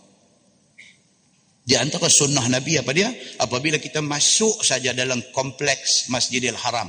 Kita masuk saja, mata kita nampak aja dinding Kaabah. Nabi suruh kita berdoa. Okey, sahabat tanya, doa itu angkat tangan ke tak, tak angkat tangan? Sebab doa ni ada dua macam tuan-tuan. Doa ni ada doa angkat tangan, ada doa tak angkat tangan. Kita jangan pukul borong semua doa angkat tangan. Tak ada doa angkat tangan. Mana nak tahu kata angkat? Hadis tunjuk kata angkat. Nabi angkat, sahabat angkat. Mana kata tak angkat tangan? Yang tak ada petunjuk daripada hadis dan perbuatan sahabat kata angkat. Kan macam yang dipertikaikan dalam khutbah jemaat, khutbah yang kedua, doa dalam khutbah kedua tu. Kita ni ada dengar khutbah nak angkat tangan ke tak. Itu perbahasan di kalangan ulama. Sebahagian besar ulama kata tak angkat. Pasal apa? Pasal tidak ada tunjuk daripada hadis. Bahkan yang ada apa? Ada seorang sahabat naik baca khutbah. Dia khatib tu sendiri. Bila mai khutbah yang kedua, tang doa dia angkat tangan. Sahabat yang lain bangkit tegung dia masa tu juga. Dia kata qabbah Allah. Dia kata Allah huduhkan dua tangan hang yang huduh itu. Pasal apa? Pasal hang pi angkat tangan masa khutbah yang kedua sedangkan Nabi, Abu Bakar, Umar, Osman, Ali tidak pernah buat macam tu. Maknanya apa? Khatib for sure masa khutbah kedua tak angkat tangan. Pasal Nabi tak buat, Abu Bakar tak buat, Umar tak buat, Osman tak buat, sahabat-sahabat Nabi yang besar-besar tak buat. Habis orang yang dengar ni angkat tak angkat, tak ada hadis cerita. Pasal angkat ke apa, tak ada. Tak ada petunjuk dalam hadis yang kata angkat. Dah tak ada, tak payah angkat. Habis kalau orang nak angkat, biar pergi dia lah. Bukan nak batai apa pun. Kita pun bukan jangan pergi cekak baju dia ni. Yang pergi dia angkat pasal apa, orang tak tahu ke. Tak juga. Tak juga. Tapi sekurang-kurangnya kita tahu perbahasan tentang benda tu. Kita tahu perbahasan dia. Bila kita dengar perbahasan dia, kita selesa yang mana? Saya selesa tak angkat. Sebab tidak ada petunjuk dia dalam hadis. Dan saya tidak pernah marah orang yang angkat. Ada orang sembahyang jemaat duduk sebelah saya, dia angkat. Lepas dia tengok ustaz tak angkat, dia buat pegang putih butang. Memang dia turun dia pula. Saya tak, han nak angkat-angkat lah. Han tak mau angkat pun tak apa. Dia jadi serba salah. Jemaat depan pula, saya duduk belakang dia. Saya duduk belakang dia, saya tengok dia duduk angkat sungguh-sungguh pula. Yang bulan lepas pergi buat apa betul baju. Buat apa? Angkat-angkat lah. Tapi saya tak angkat. Jangan pula orang yang angkat pula duk kata, Ustaz Samsuri ni wahabi kok dia tak angkat. La haula wa la quwata illa billah. Tanpa mengambil faham perbahasan ilmu. Oh kacau tuan-tuan. Awak kita hari ni kalut sangat nak buat kesimpulan yang tak ketahuanan muslimin dan muslimat yang dirahmati Allah sekalian. Kan kita kita belajar, kita nak ambil ilmu, kita nak tahu apa actually cerita tentang benda. Kadang-kadang bukan benda besar, tentang benda kecil ya, tapi jadi macam nyamuk duk main bunyi tu. Pampang tak kena. Saya dia main balik ni pula. Ish. Bangkit sembung riset ni sampai dia pergi muntah-muntah dia tahu semua riset kerana nyamuk sekok ni. Muslimin dan muslimat yang dirahmati Allah. Okey. Baik, sambung yang tadi ni. Dia kata Quran kata waqulu hittah naghfir lakum khatayakum. Apabila masuk saja dalam kawasan Baitul Maqdis, Allah suruh Bani Israel sebut hittah. Sebut di mulut ni hittah. Apa maksud hitqah? Minta ya Allah ya Tuhan kami hapuskanlah dosa-dosa kami. Macam mana kita masuk dalam kompleks Masjidil Haram. Bila kita masuk nampak aja Kaabah, Nabi suruh berdoa. Sahabat tanya kepada sahabat yang cerita ni. Dia kata angkat tangan kada doa tu. Sahabat ni kata angkat tangan. So hari ni kalau kita pergi sana buat haji ke buat umrah, kita masuk nampak ya Kaabah berhenti saya angkat tangan. Imam An-Nawawi ditanya dia. Angkat tangan tu nak doa apa? Dalam hadis tak sebut doa apa, cuma sebut suruh berdoa. Apa inti pati doa, apa konten doa, tak ada dalam hadis. Imam Nawawi kata apa? Doa yang paling utama apabila mata kita nampak Kaabah adalah doa minta ampun dosa. Tu. Bila nampak aja angkat tangan doa Allahumma firli wali walidayya. Sekurang-kurangnya. Ya Allah ampunkan dosa aku, dosa mak ayah aku. Lepas tu masuk Pitreh, buatlah. Tawah umrah, pergi buat sa'i dan sebagainya. Masuk Baitul Maqdis pun disuruh macam tu. Disuruh Bani Israel sebut hittah. Itu perkataan yang Allah suruh. Nabi Musa habak dekat mereka. Saat lagi kalau kita masuk dalam Baitul Maqdis, kalau ditakdirkan kita dapat masuk dalam Baitul Maqdis, sebut perkataan tu hittah. Maksudnya hapuskanlah segala dosa kesalahan kami. Nescaya Tuhan kata, naghfir lakum khatayakum. Nescaya siapa yang masuk sebut hittah, minta ampun, Tuhan kata nescaya kami akan ampunkan dosa mereka. Oh macam tu punya offer Tuhan bagi. Macam kita hari ni kan, dalam hadis Nabi cerita kelebihan Baitul Maqdis ni. Nabi kata bang siapa yang nak pi ke Baitul Maqdis dengan niat yang satu. Nak pi semayang di Masjidil Aqsa. Allah akan bersihkan dia daripada dosa. Kayaumi waladathu ummu. Dia jadi macam orang baru beranak daripada perut mak dia. Simpan. Aku satu hari pun nak pergi satu bumi yang diberkati sekitarnya aku nak dalam seumur hidup aku ni sekali Allah bagilah rezeki. Aku nak pergi pijak bumi betul ni. Aku nak semayang di Masjid Aqsa ni. Kita percaya dengan apa yang Nabi kata? Insya Allah ganjaran dia ada di sisi Allah subhanahu wa ta'ala Apabila didengar oleh Bani Israel akan suruh Tuhan dengan wasitah, dengan perantaraan Nabi Musa itu, maka sudahlah mereka itu tidak menerima pada akalnya. Mereka ni, masalah Bani Israel ni apa dia? Satu, bantah. Yang kedua, nak fikir logik. Nak fikir logik. Allah suruh masuk Baitul Maqdis dalam keadaan sujada, dalam keadaan tunduk, sujud, hormat. Dia pun fikir, dia pun kata tak logik. Apa hal yang nak hidup masuk tunduk-tunduk hormat apa? Dia duk bantah kerana bertuhankan akal. Macam hari ini. Satu gerakan yang membawa satu fahaman mengatakan siapa yang mengucap la ilaha illallah Muhammadur Rasulullah dia syirik dengan Allah. La ilaha illallah. Pasal apa? Dia kata pasal Quran kata kul huwallahu ahad. Katakanlah wahai Muhammad, dialah Allah, Tuhan yang esa. Dah kalau Allah itu Tuhan yang esa, pasal apa yang kita piduk cantum la ilaha illallah Muhammadur Rasulullah. Tidakkah itu kita mensyirikkan Allah dengan Muhammad? Dia kata, dia pakai logik. Setengah orang yang tidak cukup kuat foundation dia tentang Islam. Bila dengar-dengar dia mula duk angguk. Mula-mula angguk pelan. Jadi kita takut. Kalau angguk dekat langsung senang. Dia angguk pelan-pelan. Hmm, beralih kat kawan dia. Ah, betul tak betul? Ah, kacau entah. Lebih kacau lagi apabila mereka diberi ruang untuk menyebarkan fahaman mereka. Oh, lagi bahaya. Muslimin dan muslimat yang dirahmati Allah sekalian. Dia berhujah pula. Dia kata kenapa hadis ni tak boleh pakai? Kenapa? Dia kata cuba tengok hadis Abu Talib waktu nak mati.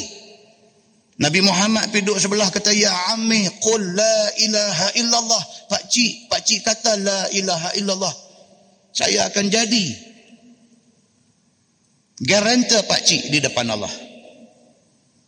Dia kata menasabah ke dia kata semata-mata kerana sebut benda tu sikit tu aja dia kata la ilaha illallah pula-pula pergi sambung dengan Muhammad Rasulullah. Dengan sebut banyak tu aja nak boleh dapat syurga. Menasabah ke dia kata? Ui, dia cakap dulu tu. Dah dia kata Abu Talib punya jasa berapa punya banyak dia kata. Sewaktu orang duk hantam Nabi, dia bangkit pertahankan Nabi. Sewaktu kafir Quraisy semua mai kira nak membinasakan Nabi, Abu Talib bangkit menjadi galang ganti. Abu Talib pitanya Nabi, dia kata wahai Muhammad, kaum hang ni duk marah ke hang ni. Pasal hang bawa agama baru, hang mencerca agama depa. Nabi Muhammad sedih. Pasal apa? Dia dah hilang tempat bergantung. Inilah orang yang dia nak jadikan tempat dia minta minta tolong dan bermanja. Pak penakan dia Abu Talib Tiba-tiba Abu Talib pula mai cakap lagu tu kat dia. Kata Muhammad, orang duk marah kang ni. Hang tak boleh kan slow sikit. Jangan duk hantam mereka sangat. Bila Abu Talib kata lagu tu, Nabi sedih. Nabi kata, La wada'at asyamsu fi yamini. Kau boleh ambil matahari buah hati tangan aku. Ambil bulan buah hati tangan kiri aku. Nak suruh aku tinggal apa yang aku duk buat lah ni. Mengajak manusia kepada Allah subhanahu wa ta'ala. Aku tidak akan tinggal. Sama ada aku berjaya ataupun aku binasa dia kata dia bubuh full stop kabaci dia Abu Talib bila dengar macam tu dia tak boleh dia dengan Nabi ni dia lebih sayang Nabi daripada anak dia Sayyidina Ali dia bapa Sayyidina Ali dia lebih sayang Nabi ni daripada Ali anak dia bila Nabi kata lagu tu, dia habis hati. Dia pergi jumpa balik pembesar Quraisy. Dia kata, apa jadi pun aku pertahan Muhammad selagi aku ada. Geng ni pergi kata apa? Dia kata punya besar jasa Abu Talib. Dia kata tiba-tiba kerana mati tak sebut la ilaha illallah. Dia masuk neraka. Menasabah agak dia kata. Woi tuan-tuan. Saya nampak ketayak tuan-tuan pun goyang dah. Kalau dia bercakap benda ni macam suara saya bercakap. Ai. Kacau tuan-tuan. Nampak? Dia guna logik dan logik inilah digunakan oleh Bani Israel. Nampak? Dia protes. Allah suruh dia protes. Allah suruh dia protes. Dia kata dia betul. Allah pun tak betul.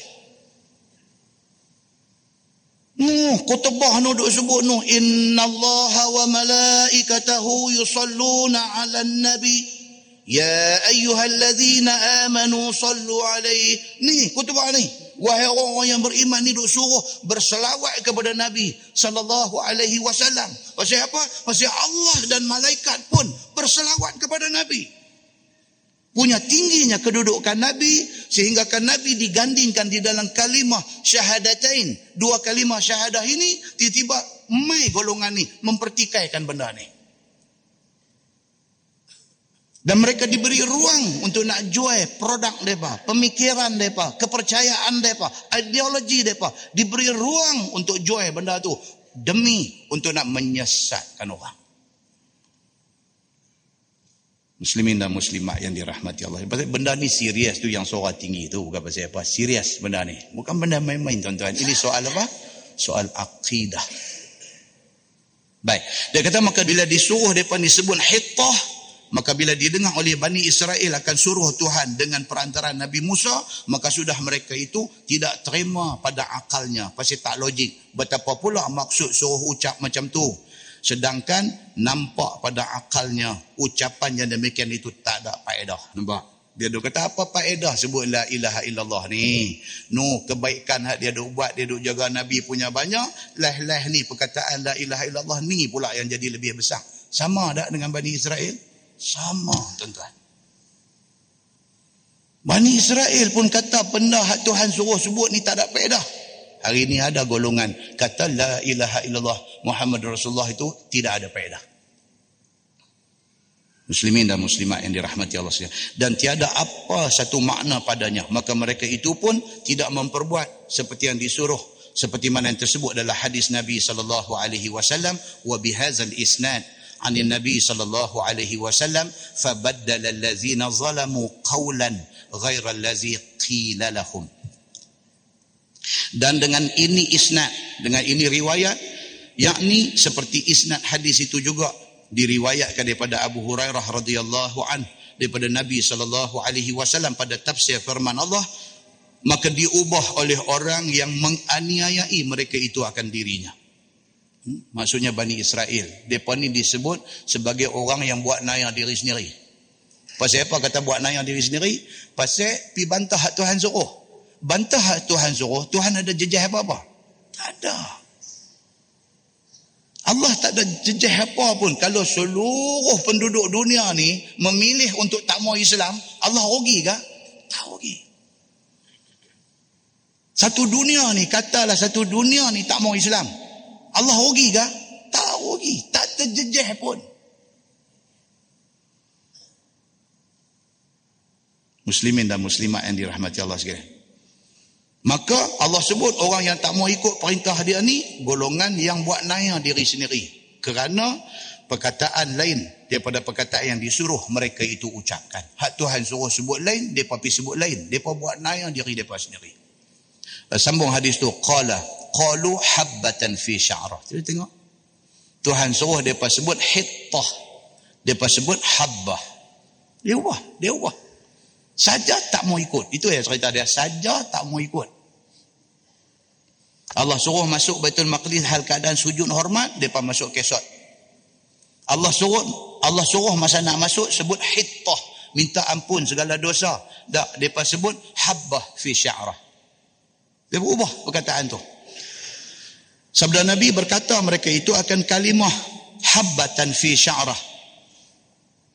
Dengan menukar perkataan hittah yang Allah suruh itu. Dengan kata habbatan fi sya'rah bermula lafaz habbah habbatan fi sya'rah itu kalimah yang tak ada makna satu perkataan yang no meaning just saja sebut eh, macam orang Pulau Pinang. Orang Pulau Pinang banyak tuan-tuan. Perkataan yang kalau orang tanya apa makna? Tak ada makna.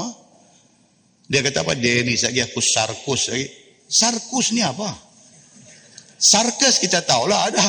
Dah dia kata sarkus. Eh, saya ni budak ni aku tak boleh kudu nampak besar kecil, besar kecil aku sarkus ya sekali. Sarkus. Apa makna tu sarkus tu? Itu tidak ada makna. Tapi bagi orang Pulau Pinang dia dengar syok. Ha, dia kata moduk sarkus bang. Seorang lagi pula kata moduk sarkus bang. Apa dia sarkus tu? Eh banyak tuan-tuan. Banyak. Eh apa kata Ustaz dia ni tak boleh pakai Zat. Dia ni satu kaki shan juga. Kaki shan. Saya tak apa. Eh ni kaki shan ni. Kaki shan. Apa dia kaki shan? Eh tak tahu saya tak tahu. Ni semua kaki shan lah. Apa dia kaki shan? Tak ada makna. Bani Israel kan orang Pulau Pinang ni. dah, dah, dah. Tapi nak abang kata perkataan yang dia pergi replace, yang pergi ganti perkataan Tuhan suruh tu, perkataan tak ada meaning. Kan macam gambar ada keluar tu. Dia tadi ni satu ya'fur. Ya'fur. Apa dia ya'fur ni? Kalau bertanya dia ni yang duk marah orang duk kata ya'fur. Ya'fur ni apa? Aku pun tak tahu dia kata. Satu perkataan yang tidak ada meaning. Tak ada makna. Oh, banyak-banyak. Yang tu pun satu kuliah khas tu. Pasal perkataan-perkataan Pulau Pinang ni. Dia kata Ustaz saya bukan apa saya tengok depa ni nampak sur eh. sur dia kata sur saya kata apa sur ni itu ada makna dalam bahasa Arab sur surur makna dia gembira seronok saya kata adakah sur tu maksudnya seronok ha seronok tak oh Arab lah saya kata tapi kawan yang sebut tu dia pun tak tahu makna apa sur tapi maksud dia yang tu eh pening tuan-tuan baik so dia kata apa ni bermula lafaz habbah fi sya'rah itu adalah kalimah yang tidak ada makna dan tiada bermafhum. Tak ada satu meaning dia kata. Hanya dikatakan oleh mereka itu yang demikian akan jadi zahir ejek-ejek mereka akan perintah Allah dan perintah Nabi saja nak ejek aja. Lepas sebut perkataan yang tak ada makna sebagaimana makna ejek-ejek mereka itu bahwasanya segala yang disuruh Allah itu tidak ada maksud pada akal bagi mereka perintah Tuhan ini tak masuk akal dan tiada apa peedah pada nak memahami perintah Tuhan ni. Dia kata ambil faham pun tak guna. Itu sebab golongan ni dia tak mau pergi haji. Dia tak mau pergi haji. Pasal apa ni apa? Dia kata pergi duduk pusing Kaabah ni dia. Ah, dia mula duduk fikir macam tu. Apa benda? Dia kata yang pergi duduk pusing batu pak sagi ni. Dia kata apa benda? Eh dia kata hang sembah tokong ke? Dia boleh cakap macam tu tuan-tuan. Kaabah tu batu dia kata. Yang api duk pusing dia macam sembah batu tahu tak? Dia duk bagi macam tu. Dia kata mana ada ayat Quran pergi duk suruh pusing Kaabah? Tak ada. Quran cuma kata walillahi ala nasi hajjul bait. Allah perintahkan suruh hajjul bait untuk buat haji di Baitullah. Allah bukan suruh pergi pusing Kaabah. Tak ada sebut. Dia kata, dia pergi kata lagu tu. Kawan hak dengar ni pula kepiah longgang. Dengar dia pun duk pegang kepiah. Lah kepiah nak jatuh. Dia pun kata, eh. Dia aku duk pergi haji, haji pergi dah umrah tiga kali dah. Awak jadi lagu ni. Lagi sekali orang ajak pergi umrah. Dia kata, aku dah dah. Mana lepas-lepas sudah. Dia kata, kali ni nak pergi Los Angeles pula muslimin dan muslimat yang dirahmati Allah sekalian. Bani Israel dia kata tu, dia kata benda yang Tuhan suruh ni tak masuk akal dia kata. Makanya demikian itulah adat orang yang tidak dapat petunjuk daripada Tuhan. Ha, dia buat kesimpulan. Dia tahu buat depa ni jadi macam ni pasal depa tak dapat petunjuk Allah. Pasal itu jadi macam tu. Yang hidup berhujah, bercakap, merapu, pinak. Pasal apa? Punca satu aja. Pasal tak dapat hidayah Allah. Dia rasa dia lebih cerdik daripada Allah. Yang itu yang paling bahaya. Muslimin dan muslimat yang dirahmati Allah sekalian. Iaitu sebarang apa jua yang ditunjukkan. Jalan yang berkebajikan, yang berpaedah, yang betul.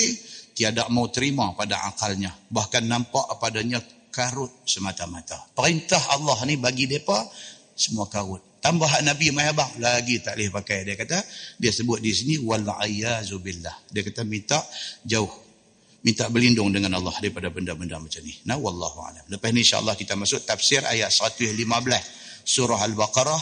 Sesungguhnya telah datang beberapa hadis yang mentafsirkan ayat 115 ayat ni cukup menarik tuan-tuan. Maksud dia apa? Jangan tak mai bulan depan. Itu maksud dia. Ni ayat nak main ni ayat 115 surah Al-Baqarah. Ayat dia gezet gezet sikit. Ayat dia Tuhan kata walillahil masyriq wal maghrib. Walillahil masyriq wal maghrib fa aynama tuwallu fa thamma wajhullah. Itu ayat dia. Yang nak cerita bulan depan insya-Allah. Kalau panjang umur tak ada arai. Tuhan kata dalam ayat tu baik timur baik barat semua hak Allah punya. Timur ke barat ke semua Allah punya fa'ainama tuwallu fathamma wajhullah. Hang beralihlah ke mana arah pun hang akan dapati wajah Allah. Ayat ni saja banyak cerita. Cerita tentang satu orang tabi'in yang bernama Sa'id bin Jubair berkaitan dengan ayat ni. Yang Sa'id bin Jubair ni dia tabi'in. Dia kemudiannya kena kena hukum bunuh dengan Hajjaj bin Yusuf Al-Thaqafi. Cerita dia sangat menarik. Dan ada sangkut dengan walillahil masyriq wal maghrib ni. Dan lagi penting daripada tu ayat ni. Walillahil masyriq wal maghrib ni.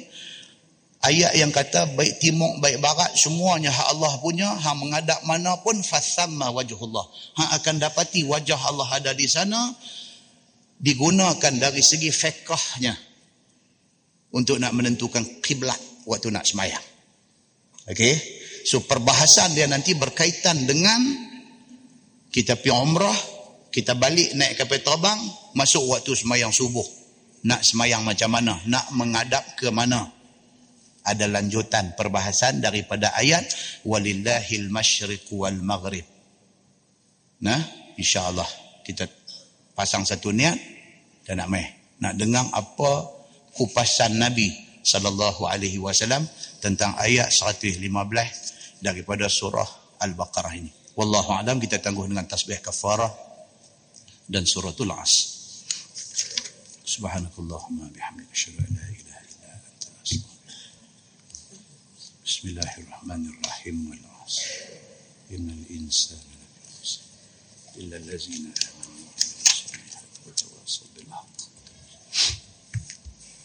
اللهم صل على محمد في الأولين والآخرين وسلم رضي الله تبارك وتعالى عن ساداتنا أصحاب سيدنا رسول الله أجمعين. بسم الله الرحمن الرحيم. الحمد لله رب العالمين. حمدا يوافي نعمه ويكافئ مزيده. يا ربنا لك الحمد كما ينبغي لجلال وجهك الكريم وعظيم سلطانك. رضينا بالله ربا وبالإسلام دينا وبمحمد نبيا ورسولا. اللهم افتح علينا فتوح العارفين وارزقنا فهم النبيين بجاه خاتم المرسلين. اللهم فقهنا